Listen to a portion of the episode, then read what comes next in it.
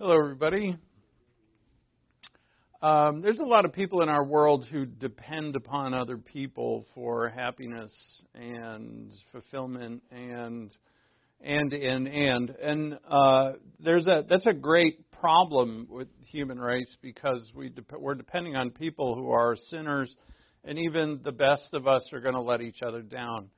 If we depend on other people for essential things, we all depend on people, obviously, for for various things. Um, you know, people who help us in, in multiple areas. Uh, we depend on people to pick us up at times, or to uh, to just be with us, or to talk to us, whatever. But it, we're talking here about uh, being dependent on someone for something that's essential to life, meaning happiness or fulfillment, or anything that's essential to being human.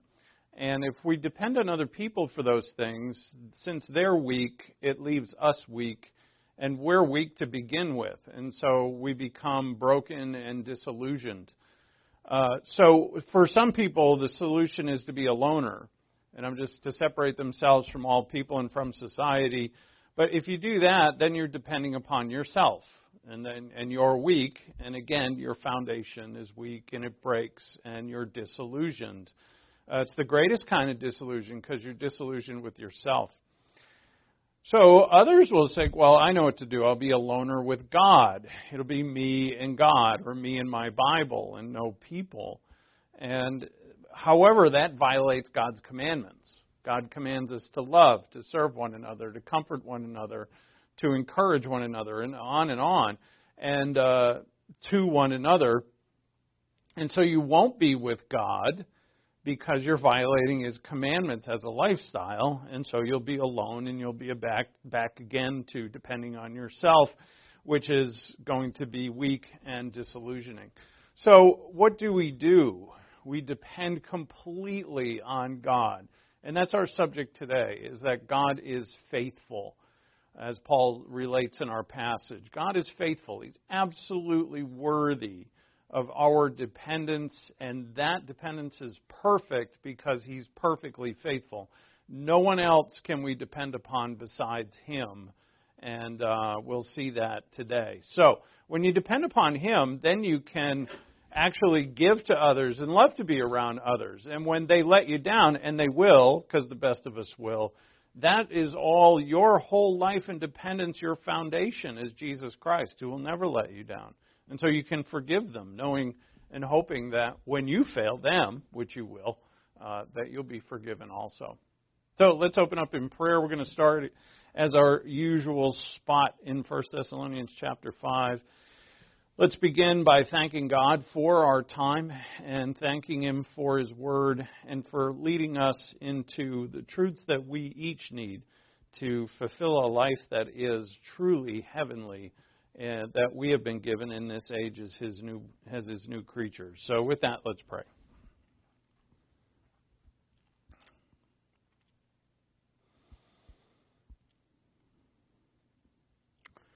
Our Father in heaven, thank you for your word and thank you for who you are. You are holy and righteous and just, and your faithfulness to us in love sent your Son, Jesus Christ, to be our Savior. And it's through Him, Father, that, and only Him, because of our fall, because of our sinfulness, that you have uh, broken down the barrier that is between us and you. You've redeemed us through the blood of Christ. You have saved us by His work, and therefore, by His cross, we are healed. And we thank you so much, Father, for that incredible sacrifice something that we could never really wrap our minds around, but appreciate fully. And so, Father, as we again turn to your word, and today that we look at your faithfulness, impress upon each of our hearts what that should mean to each of our lives. It's such an important concept, an idea that we must know to depend upon you for everything. And we ask this in Christ's name. Amen. So God is faithful to us, and no one else is. Uh, when when Eve was about to uh, thinking of eating the fruit from the tree of the knowledge of good and evil, Satan said, "You won't die if you eat that." You won't die. Uh, and actually, of course, we did. And when she ate it, though, she didn't die on the spot.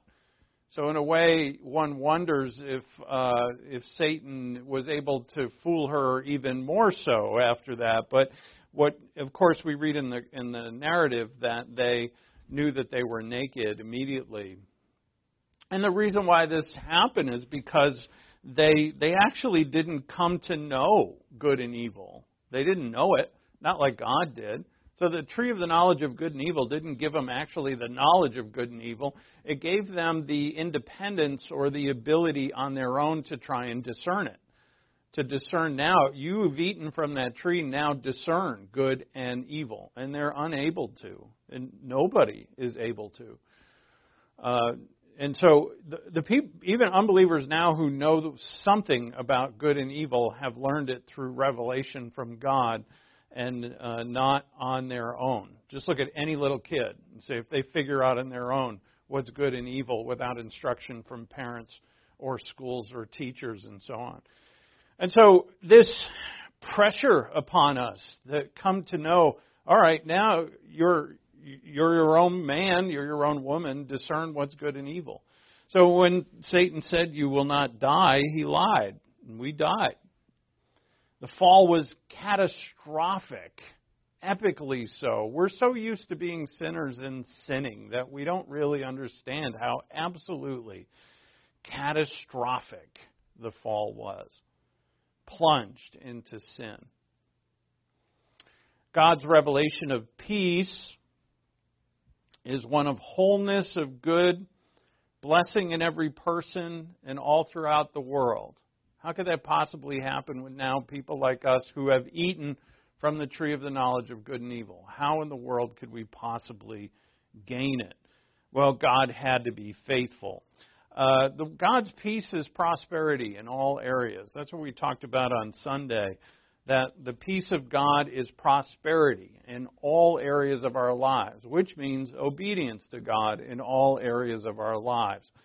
And so, uh, you know, what, what God always had in mind for the human race and for the world, you know, what, what would that be? You know, what, what would it be? And, and it's really heaven.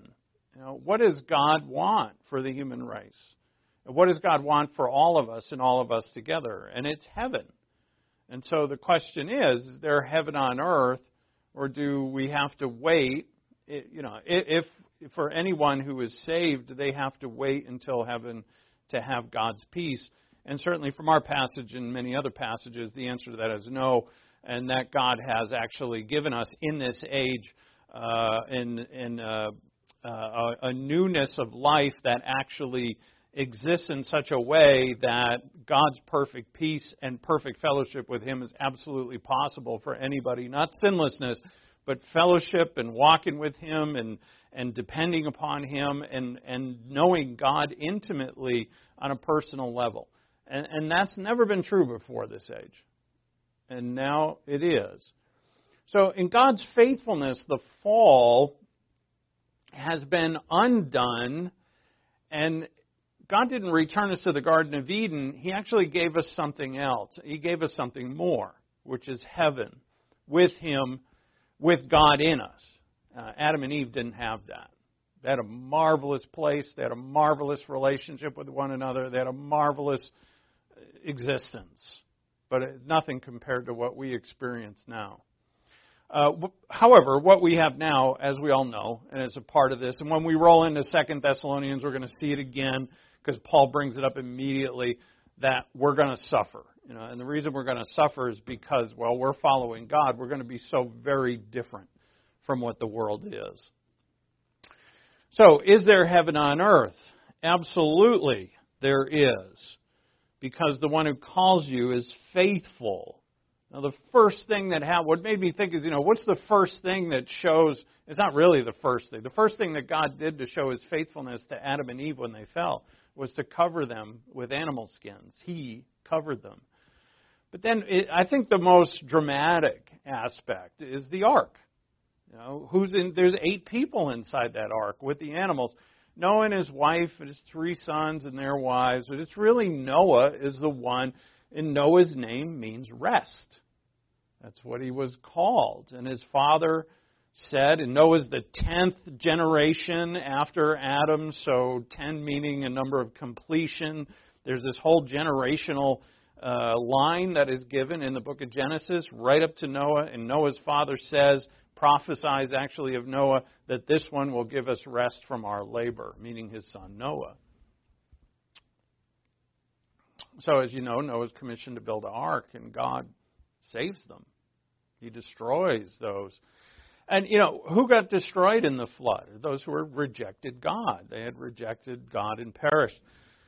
And so God is faithful. The one who calls you is faithful. While the world around you is a whirlwind, a flood, uh, as Jesus said, uh, the house built upon the rock, the rain, the storm, the wind, the, everything is hitting it. Those are God. Those are problems, life's problems.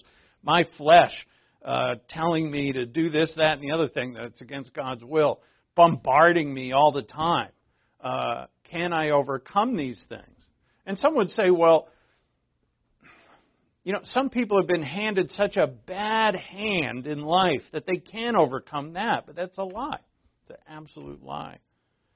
Not that I know what it's like to be born, say, a slave, or to be uh, abused as a child by my parents. I had, I had good parents. Um, you know, but I know people who have been abused. I have good friends who have been abused and um, they've overcome it. I know people have been brought up in horrible situations and have overcome it. I've recently met a, a, a gentleman who has lived decades on the streets of this area in Salem, lived a horrible life as a criminal, as a as a homeless man. He overcame it. As soon as he found God, everything changed for him. Now he's an evangelist to the same streets that he used to sell drugs on, and a magnificent one. So, you know, I like it, you know, you're in the ark. Those who are in the ark are safe. There's only, and you know, all the uh, imagery to the ark is marvelous. You know, one of the things I remember is there's, there's one door, so there's one way in, there's one way out. Jesus said, "I'm the door. You know, enter through me, and you will be my sheep, and I'll lead you out to pasture." So, 1 Thessalonians 5:23, which we're starting to know pretty well. Now may the God of peace himself sanctify you entirely, and may your spirit and soul and body be preserved complete. So this second clause there is a repetition of the first one. It's very Jewish, actually. The God of peace sanctify you entirely. That means your, your whole self. And then Paul repeats that, emphasizes your spirit, your soul, your body, your inner self, your outer self, your immaterial self, your material self. And your soul really refers to the whole of you, uh, preserved by God, complete. That means all the parts. Without blame, that's what we're called to, blamelessness. And until the coming or at the coming of the Lord Jesus Christ. And so, Paul means there is that this continual process of sanctifying every part of me, which is, is growth which is, in, as we've noted, this is experiential or practical sanctification. And this it means living a holy life in every area with every person. And you know, when I think of, I've thought about this today, I was like, it's every thought. It's it's not just I could say to God, look, look, look at all these things that I've quit, all these vices that I've overcome. And then but if you're really honest with everything, like it's every thought that you have. So when you're sitting around brooding and bitter, this is what I do. I, I for whatever reason, I'll get bitter and brooding and cranky, and I am not sanctified at those times. You know, and and oh, thank God we know that we're forgiven, and and we progress. So my point being is is here that we're not going to continue to we're not going to stop learning and growing until the Lord returns so, in other words, I guess Paul is saying here get used to learning, get used to growing, get used to changing until the Lord comes back. So, of course, uh, Paul anticipates the response of anybody who would read this and say, that's impossible. Uh, and then he says in verse 24, faithful is he who calls you, and he also will bring it to pass. So, God is faithful. Calls, if you remember, and I think that was yesterday we talked about this, it's a present participle. It means it's continuous. A continuous calling. It was yesterday, today, tomorrow. It's the call to be holy unto God. And that's what we've been created for, and it's what pleases God. And yet, the one who calls us to this, and if you're a born again believer, you're called to it. That's right. You know, there's no roll call that you need to go search for and see if your name is on it. And all of us who have been believers know we're believers. Nobody has to tell us that because the Spirit within us testifies or witnesses to our spirit that we are the children of God.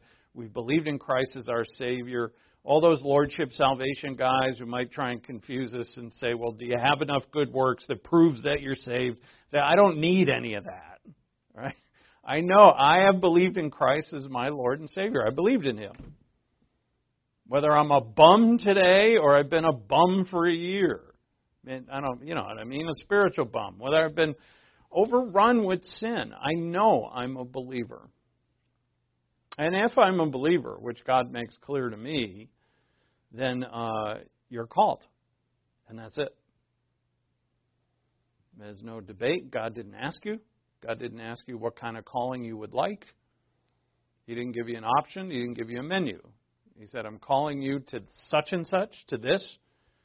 And we all come to know as we get roughly up to wherever our ages are that control of life is a complete illusion, that we control nothing really and that we have things in our lives that, uh, without the faithfulness of God, would be you know pretty scary at times. So anyway, moving forward into faithfulness, to be faithful.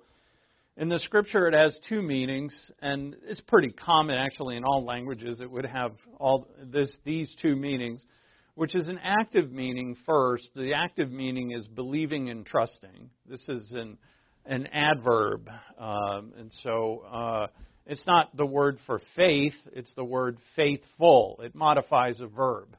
You know, you have somebody has to be faithful. So faithful could mean that you're trusting or believing something. And uh, that's generally on our side, but actually both of them are. The passive meaning is that you're trustworthy or reliable and it's obvious in this case, that's why I put the big green check there, is that, you know, in uh, the subject of this is God. God is faithful. The one who calls you is faithful. It's not talking about our faithfulness here, it's talking about God's. And God is not believing in anything, right? He doesn't believe. You know, He is dependable, and that's what it means. For God to be uh, faithful means that he's trustworthy and dependable.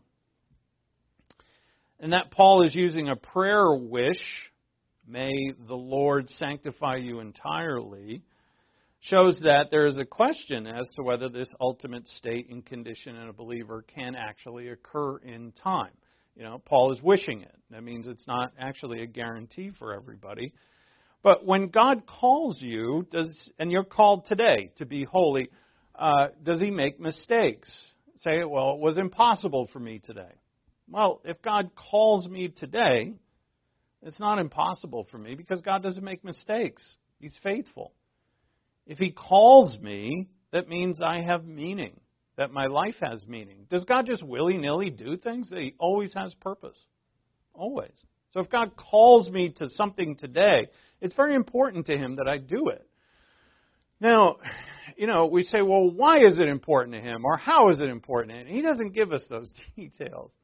He just says that it's important. It's important, obviously. An entire New Testament is written about this. And that it's vital that we fulfill our calling. And, uh, and so, and to know, look, God will do it. That's the second part of this that God is able, He will do it. He is all powerful. And God doesn't make mistakes. So if you're called today, then you know God wants this for you. And it's got to be marvelous, obviously. So what I, the great hurdle I think for every believer is just coming to within their own soul the conclusion or conviction on that. That once you're convicted of that, And it's it, then you're going to be putting your your heart and soul into it because you're in agreement with it, but it's not a burden. So that God is faithful and that we're all predestined become to become conformed to the image of Christ, and in all of eternity we will be. We're predestined to it. Romans eight twenty nine. We're all predestined to be conformed to the image of Christ. Uh, so eternity, we're all set. And that's another thing too. We see multiple times here in First Thessalonians that Paul mentions the coming of Christ, the day of the Lord, coming like a thief. I think five times. I said yesterday four times, but I was rereading the book today and I missed the time. It's five times in the First Thessalonians that Paul mentions the coming of Christ. And so it's it's vital that you know we know that this end is happening and that uh, the struggles that we face now are temporary, and that since God calls us to overcome these struggles with our relationship with Him, they're vital, it's, it's super important to God, and therefore it should be to us that we are those who are sanctified entirely. Now, uh, bring it to pass, just to dot the I's and cross the T's here is the future active indicative of poieo, and poieo is a very common Greek word. It's used multiple times in the New Testament for doing. Uh, it can also mean make. So poieo means to do or to make, and uh, and so it says basically this the he will do it. It's future. He will do it. So I'm not there yet, but God will do it, and it's indicative meaning there's no question that God will do it. It's obvious that we have to make good choices based on a vibrant faith. Again, we've got to be convinced of this, and that's what God is doing. And, um, and every believer takes time. Hence, we can't judge others. I know it's easy to, and I know you want to. I want to. Everybody wants to to judge others. Why don't they get with it? What the heck is wrong with them? But you see, even when we don't do this sanctification thing, this holiness of life thing, God is still faithful. He doesn't change. Every believer. So, uh, you know, prodigal son is perfect for this. And, and he, you can't overuse that parable. It's just too beautiful and too perfect, like all of his parables. But the Father's always waiting for the Son. The Father never stops waiting. There's never a time when the Son returns from his faraway land from being an idiot that the Father will not run out to him and throw his arms around him. Every believer takes time to adjust to his new life. It's an alien life, it's a foreign life. It has not anything to do with the life that we've known before, before we became believers. What it takes is knowledge. That takes time. Understanding takes time. Changing our motivation, which really comes from being convinced, that takes time. It all has to be developed. The sooner that happens, the better. That's very true. But many have spent time in disobedience, and for those who have changed, they will tell you that they suffered terribly for their disobedience. Those who are still being disobedient will not agree with the fact that they suffer too much for their disobedience because, you know, no one wants to call themselves out on it. But uh, for those who have recovered from disobedience, they'll tell you that they suffered greatly for their disobedience, as I would share that with anybody. It was never worth it. Not once. Not once. We are forgiven, and that's another place where God is faithful. If we confess our sins, God is faithful and just to forgive us. So God is always faithful. And even when we suffer for our disobedience, He will never give up on us. It is never too late. If you're alive, it's never too late. And, and once I, I'm convinced that once a believer truly, you know, uh, understands that the changes in that person will happen rapidly. So that's why, you know, God says don't judge. If you say, well, that person's never going to amount to anything, you have no idea. They could change in a day and be far more spiritual and better than you are who are judging them in a very short period of time. So when God, the, the other part of faithfulness is that when God calls somebody it's never a mistake. He will accomplish all his good pleasure, and God makes choices to do that. So he chose you. If you're a believer in Jesus Christ, you're elected, you're chosen. And you are called today to be under his will. He never makes mistakes. Now, obviously, if we resist God will, God's will, He honors our choice. He doesn't force anybody. He does honor our choice. We will be what we want to be. What He is trying to get us to see is how wonderful, beyond all imagination, His will really is. When we see it and we're tempted to sin, we'll be tempted to go back, or we're tempted to go back to our crud, so to speak. We will say no because we've seen it. We want to glorify the one who has called us, who loves us, and experience the life that he has given us because it's marvelous. And God went through a lot to give it to us, so it must be more important than anything else. So go to 1 Corinthians 10:13. We were here yesterday, so I'll just read it, but it's a it's a vital part of this. We're going to look at several scriptures where it says God is faithful and we'll learn something about God's faithfulness. And from this, we'll want to learn more so of that we, no matter what, must depend upon Him. No matter what happens, we have to depend upon Him. So that means I, I refer to His will in everything. God knows every part of our lives or your life and provides more than enough to thrive in it, for us to thrive in it. More than enough. So we saw this. This is what we spent time on yesterday. In the context of the Exodus generation, where they were called by God to go into the promised land, meaning it was their life, and that's what this refers to, our life. So God writes, or Paul, well, God does write, but Paul writes it. Paul's the pen. No temptation has overtaken you such as is common to man. And God is faithful, who will not allow you to be tempted beyond what you're able. And that means everything in your life you are able to handle. Everything. But with the temptation will provide the way of escape also. The way of escape is trusting in Him. So what are you escaping from is not the trial, because notice he says so that you'll be able to endure it. Escape doesn't mean that your endurance is no longer necessary if you'll be able to endure it, that means you're still in it.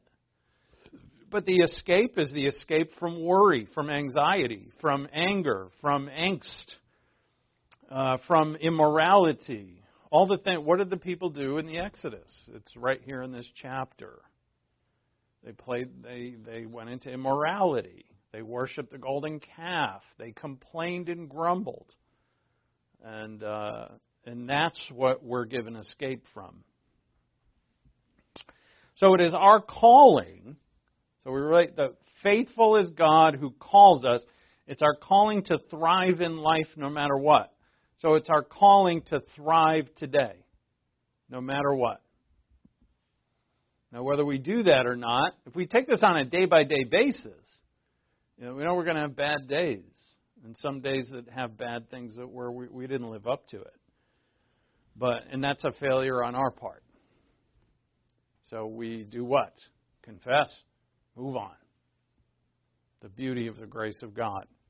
God's faithfulness enables us to trust him. 2 Timothy 2:11 uh, since we're going to be in Hebrews for a few passages, I put this on the board. 2 Timothy 2:11 says, "If we are faithless, he remains faithful, for he cannot deny himself." Right? For God to be unfaithful, he'd have to deny his nature. He can't do that. So God is faithful. Now, some have taken this to mean, well, if we're faithless, meaning it's okay to be faithless, God's still faithful. God is still faithful. But in no way is Paul saying that it's okay to be faithless. Why in the world would he write that? Some have interpreted that way, which is silly. Uh, this doesn't mean it at all. Paul is, in, in a blanket term, he's saying, look, if the whole human race is faithless, God is faithful. So the point of this is if God is so faithful, depend upon Him for everything. It's our calling to always trust Him no matter what. He can't lie, He cannot deny Himself. Himself is in you. His calling is on you. And he can't deny that, even though we can deny him. All right, let's go to uh, Hebrews 10. Hebrews chapter 10. A few passages in Hebrews.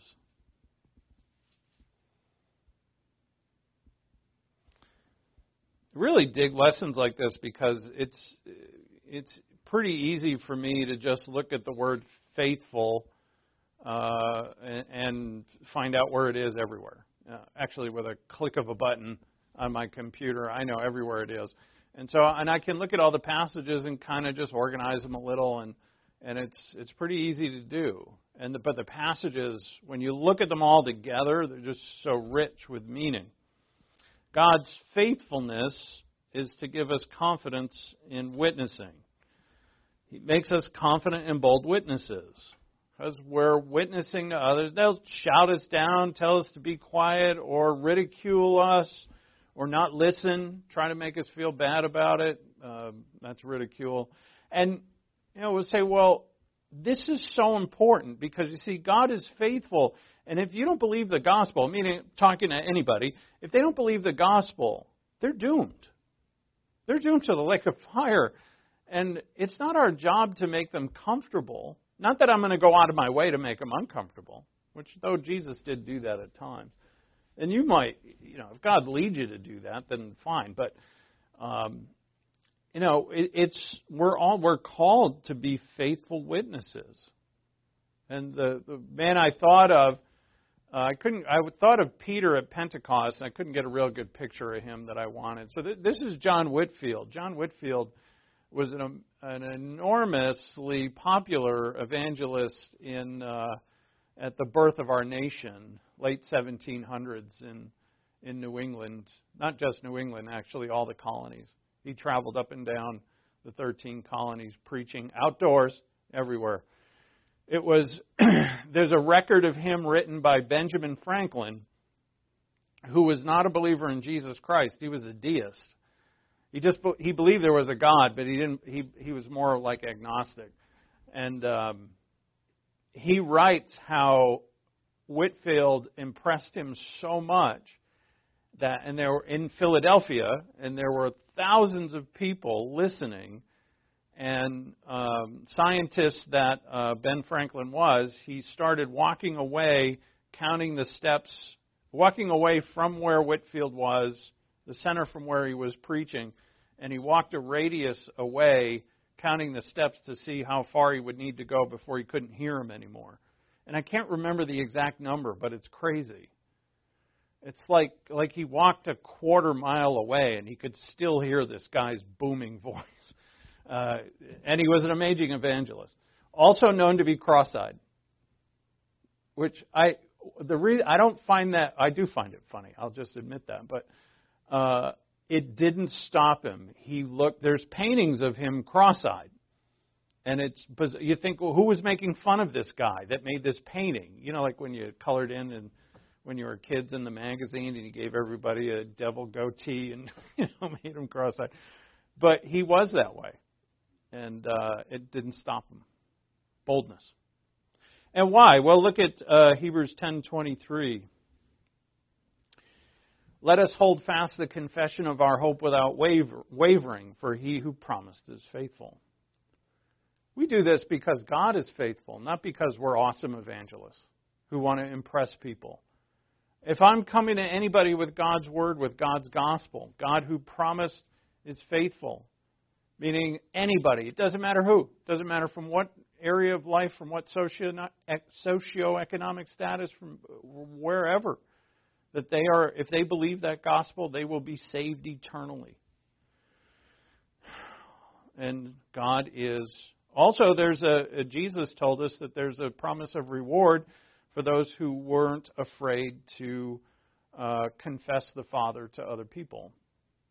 And it's in Matthew chapter 10, where if we confess Him in this world, He will confess us to His Father in heaven. So what that reward there's a reward for us being faithful witnesses. Uh, go to Hebrews 11. There's no real order to these things. They, they kind of really take on life itself. And this is also part of your witness is the fact that you're faithful.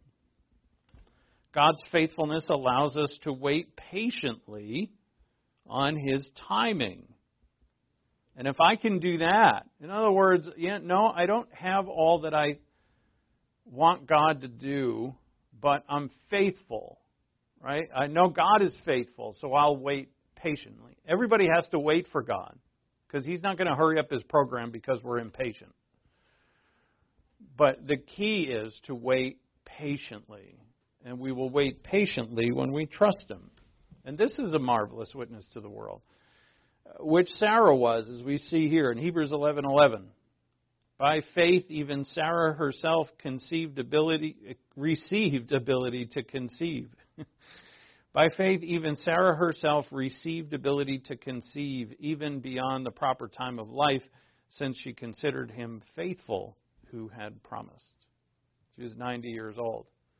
So when I found this picture, uh, the one that's on the board, this uh, this man who who has his website is uh, gospelimages.com.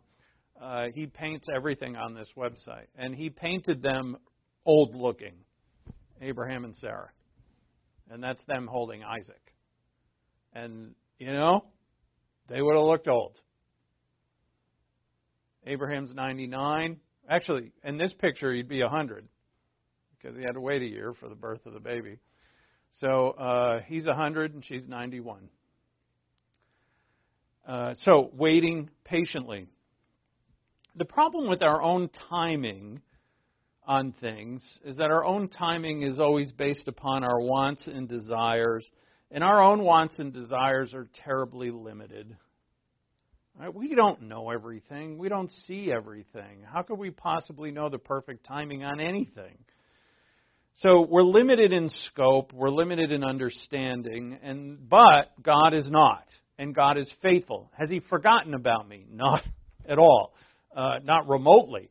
Uh, he has His timing on everything that He will do set perfectly in His infinite mind, and He's faithful to me. He's for me. He wants to bless me because I'm His child. I've been called to this. So with all of that and I have to often remind myself of this. It's one of the things that ha- when I start to lose my peace, we're told to pray. We're told to pray, to speak to God immediately. I, I, I really, a number of times in the last few days, I have absolutely failed to do that. And someone, you know, I was talking about something that, well, it won't give the specifics, but it was and anyway, someone said, Why don't we pray about that? And I'm like, You know what? Why didn't I think of that? Like, so stupid. And I'm up here teaching prayer. You know, and, and so all of us have to be reminded. All of us have to remind yourselves it's only you could pray in a minute and completely change your system of thinking. What about when you're waiting on God? Prayer is going to be super important there and remind in a, in a personal conversation with God, He's going to convince you that His timing is perfect and that it's right for us to wait. Wait, it'll come. What happens when we wait too is there's this anticipation that we have to deal with. Then there's the temptation that comes with anticipation, which causes us to worry. What about all the what if scenarios that all of us have had in our minds that never came to fruition? the what if scenarios. They're endless. And when we trust God, wait patiently, we tackle them all. He'll do it. He's faithful. God is faithful to reward us for doing what is right. Go to 1 Peter 4. And this reward that he speaks of here is heaven on earth. You know, whether it means, and there will be material blessings for believers, absolutely. Uh, how much or what kind, that all depends on what God wants us to do. You know, each of us have a calling in our lives, and that calling is going to require a certain amount of material. So for some people, their calling needs no material. For some people, their calling needs some material. Whatever that material is, or whatever it is, it has to contribute to our enjoyment of God in this life and our enjoyment of our calling and to fulfill that calling. And that's what God is going to provide for. Part of that calling is our enjoyment, by the way. So God is faithful to reward us. Look at 1 Peter 4:19. Right after the the don't in this paragraph, the paragraph starts with don't be surprised at the fiery ordeal among you that has come upon you for your testing, you are to rejoice in it. Therefore, in verse 19, therefore those also who suffer according to the will of God shall entrust their souls to a faithful creator in doing what is right. All right, so here we have the same word again faithfulness of God. We're called every day to do what is right. It will seem at times that we're going to lose out on something if we do what's right. You know, the group of people are have the group of people we want to be with are having fun. It sounds like they're having fun. I know they're doing things that are not right. Maybe I should join them so I don't miss out on the fun. And I could tell that it's many times young people fall into that. And are you missing out on anything when sin is involved? Nope. Nope. Uh, you're actually going to gain misery. And this is clear in the scripture, and anybody who's been trying to follow God for years and is over, I don't know, 50, 55, whenever anybody wakes up to this, you know, they will tell you. That's why God says the older should teach the young. We should be, all of us as older people should be teachers of the young and tell them and try to convince them that there's nothing there for you. And everything is with our God. Ah, he's a faithful creator. Right? Who, in, who invented enjoyment? Who invented uh, pleasure? You know, we're the creation of God. He made us in His image. He made our, or even our bodies are, are made according to His design. And even though they're fallen, they are to be sanctified unto Him.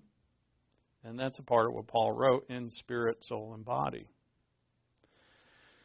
So, uh, what is God's reward? It's uh, the His life and essence is always the reward. That will include material things, but it's His life that's the reward, and that life comes from His essence. I liken that to, um, you know, it's. I, I liken it to something that's solid and good. Uh, you know what sin and evil have to it is an um, a kind of vaporous. It's here one moment, it's gone the next. Like it's not a sin and evil produce these very quick things, if they're pleasure to the flesh or whatever, uh, even if it's a release like a slander or a gossip or a burst out in anger, uh, a jealousy that, you know, our flesh is kind of, I shouldn't say kind of, our flesh is sick. It's morose. Right? Don't we love to, we sit around dwelling on just horrible things. That's, the news, the media realized a hundred years ago, probably more, that good stories, stories about good things don't sell. Why is that? Because people are morbid. They want to see the serial killer. Right? People are fascinated with serial killers. What about the mob, who are a bunch of debased, evil, shallow, sinful, criminal idiots? But the world loves them. Right? The show Sopranos, I loved the show Sopranos. It was a great show. But you know, think of the people that we were watching. It was debased. And that's the flesh. The flesh just gets off on that stuff. But is there any substance to it? There's none. There's none. What if a person who hates and who's bitter, and where do they end up? They end up alone. No one who loves them. Nobody who wants to be with them. And no, so they had their, you know, their times of enjoyment that were very fleeting, and therefore they weren't made of anything. But the things of God have this solidness to them. They're eternal.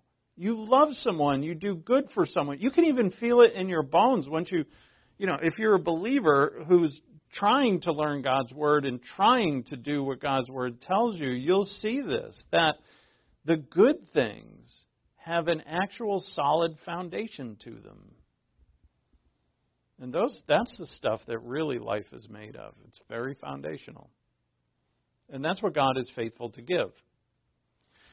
Uh, so, so here we are, the sheeples. We even if we know all of this and we're convinced of all of this, we're still going to sin. God is faithful to forgive all sin. So we can run. We're called to run today no matter what we did. Say you committed a big sin this morning. Are you off the hook from your calling today? The only way you'd be off the hook is if your big sin killed you. Then you're off the hook. You're in, you're in heaven with God. but if I'm alive, I failed this morning. I'm, I'm, I'm, I have to be after it. And so what do I do? I confess my sin. So 1 John 1 9, you can either turn, it where, are you in, still in Hebrews or in Peter? It doesn't matter. They're all around the same area. 1 John 1 9, as you know it well, if we confess our, if we confess our sins, he is faithful and righteous to forgive us our sins and cleanse us from all unrighteousness. And that's because of the blood of Christ. So it's as we know, it's not the confession that causes us to be forgiven. It's the confession then, just like the Lord in the Lord's Prayer, right? Forgive us our debts as we forgive our debtors, or forgive us our iniquities as as in Luke's gospel, as we forgive our debtors, that it becomes part of our growing humility. That as we're growing strength, as we're growing in our strength, we're saying no to sin. When we do sin, we confess it so that we can continue in our own walk with God. And it's not that we get anything for confessing. It's just a it's a admittance of the fact that I have uh, done what I should not have done, that I have done which is not that which is not of God's will. It's not hiding from God. That's another thing God doesn't want us to do. To confess to Him is to acknowledge and see the sin and therefore deal with it. And by dealing with it, we can reach ahead in our calling, not making excuses, uh, taking full responsibility. These are all things that confession does for us that are absolutely necessary to growth. Right? To blame others, to hide it from God as if you could, these hinder our growth. God says, out with it. Just confess it, out with it. And that is for us. God is faithful. Now, the whole uh, this comes down to is that the Lord was faithful to the Father's will. And so let's go there. Hebrews 2. Hebrews 2:17. The Lord was faithful to the Father's will, and so because he was, we're saved. And that's what this here, the Father's will came to a head in the Garden of Gethsemane. That's why we have that faithful prayer uh, that, or that um, famous prayer, I should say, the Lord, take this cup from me. Father, if it be your will, take this cup from me. but he came to do the Father's will, which is in Hebrews chapter um, what, uh, uh, chapter 10. Sorry, Hebrews chapter 10. So Hebrews 2:17 says, "Therefore he had to be made like his brethren in all things, so that he might become a merciful and faithful high priest in things pertaining to God, to make, a pro, to make propitiation for the sins of the people. Propitiation is a fancy way of saying that Christ satisfied the justice of the Father. The Father could not overlook sin, sin had to be judged. Jesus took the judgment, and so he, he, he alone satisfied the justice of the Father. So to make propitiation for the sins of the people. For since he himself was tempted in that which he suffered, he is able to come to the aid of those who are tempted. And so notice in verse 17 that he is, or he might become, a merciful and faithful high priest in things pertaining to God. And to do that, he had to be made like his brethren in all things. So this merciful and faithful high priest has to have an offering. That's what a high priest does. And the high priest has an offering for the sins of all the people. But it turns out, as Hebrews brings out so terrifically, is that he's not just the high priest, he's also the lamb that was slain before the foundation of the world. So the high priest is the offerer, and the same person is the offering. And it's unprecedented. Nothing like this has remotely happened anywhere, not even close. And yet, this is our God who became a man so that he to us could be a faithful high priest in the things pertaining to God. So he's faithful to the Father's will. And if we're going to be entirely sanctified, what do we have to do? This is where it turns to us faithful to the Father's will. And that means I got to depend upon him. Not depend upon people. Telling people, you got to make me happy. You got to do this for me so I'm happy. Depend upon Him. Learn how. It takes learning. I, you know, I know people who are uh, they're not members of this church, so I can I should say that first off. So you don't think I'm think, talking about anybody that are, are going through hard times people in our community that uh, Chris and I have gotten to know. And they're Christian people. A lot of the people we've gotten to know are Christian people because Maggie goes to a Christian school, and that's how we've met them, is through that school. And um, some of them are going through a hard, hard time. And, you know, I. I can't say that they're not depending upon God, but it, it just doesn't look like it. And you know, and and my heart goes out to them. I, you know, we, I pray for them, as and, and but yet the solution is there for anybody. I, I guess what I'm I'm thinking of that if if just in the few people I've met in my community, I have seen tragedy take over people's lives. Or they, I should say, they have allowed it to take over their lives. But I, you know, I've seen tragedy in people's lives, and it comes from other people. It's not like we had a tsunami in Dallas, Oregon, and that, that's the reason people are suffering. It wasn't a natural catastrophe, it was a personal catastrophe. There's always somebody who's doing a bad thing to somebody else.